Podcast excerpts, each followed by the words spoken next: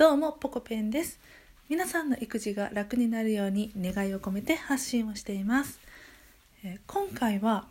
危険な子育てとはというテーマでお話をしたいと思います、えー皆さん思い当たることはないでしょうか？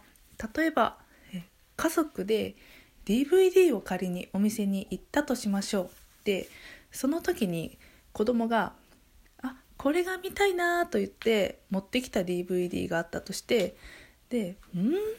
これはちょっと大人向けで内容が難しそうだからもう少し簡単なこっちにしたらとか言ったり、えーまたは洋服屋さんであこっちの服よりこっちの方が可愛いからこっちにしようよとかこんな風に子供の意見や好みを無視し無視してしまってあの育児をやってないかなという風に皆さんもう一度振り返ってみてほしいんですね。それで、えー大人向けで難しい内容の DVD だからっていうさっきの言葉は一体誰が決めたのっていうふうに考えてほしいんですけれどもこっちの服の方が可愛いっていうのも一緒ですよね。完全に親の好みを押し付けているだけなんですよ。親のエゴなんですよね。で子供からしたら最初に持ってきた DVD が一番お気に入りの、えー好きなお話だったんだろうし服だって最初に選んでいた服の方がきっと好みだったんですよ。でそれを親がいやいやこっちの方がいいよっていう意見でねじ伏せて変えてしまう、えーこれは子供の好みとか才能を潰してしまう可能性があってもう大変ねこれもったいない行為なんですよね。はい。で仮に本当に、え最初に持っていた DVD の内容が大人向けの難しいお話だったとしましょう。なんかね大人向けのすっごい難しいお話だったとしてでもその子が理解できるか面白いと感じるかは一回見せてみないとわからないじゃないですか。子供がこの DVD を見ても全く面白いと感じなかったというエビデンス、えー証拠はどこにもないですよね。もしもしですよ理解できたらどうしますか？どう思います？天才ですよ。子供でこの話理解できた天才じゃんって思うじゃないですか。その可能性があったのにそれを親のエゴで「あはいあなたにはそれあまだ無理無理」と言って切り離してしまったら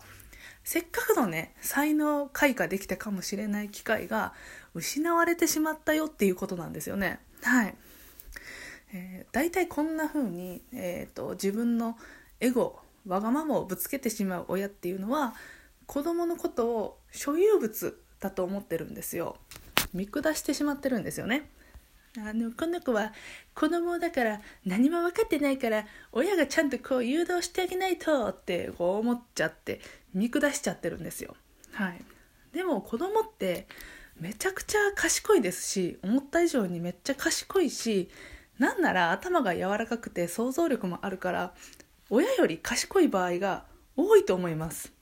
なのでもう親はもう出しゃばらない。子供の意見とか意思とかははっきりはっきりねしっかり尊重してあげた方がいいんじゃないかなと思います。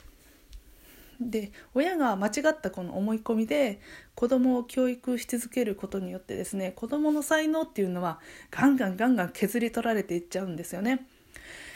一昔前だとあのこんなんありましたよね。運動中に水を飲んでいては試合に負けるから飲むなとか、えーあと最近だと生まれつき茶髪だった子が「いや茶髪は校則違反だからダメだよ」とかって言って黒染めさせられたりとかありましたよね。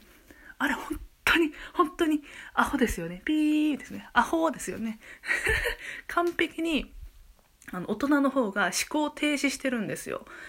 そういう決まりだからダメとかそういう評判があるからダメとか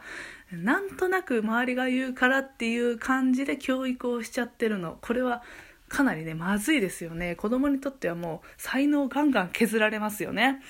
で親として気をつけたいのはまずは子供が好きなことっていうのを興味が持ったことは自由にやらせてみる。で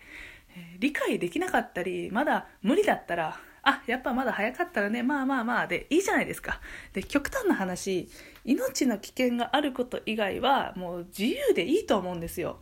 なんかもう親は入らなくていいですよね。なんでぜひ皆さんもあのそれはダメだよとか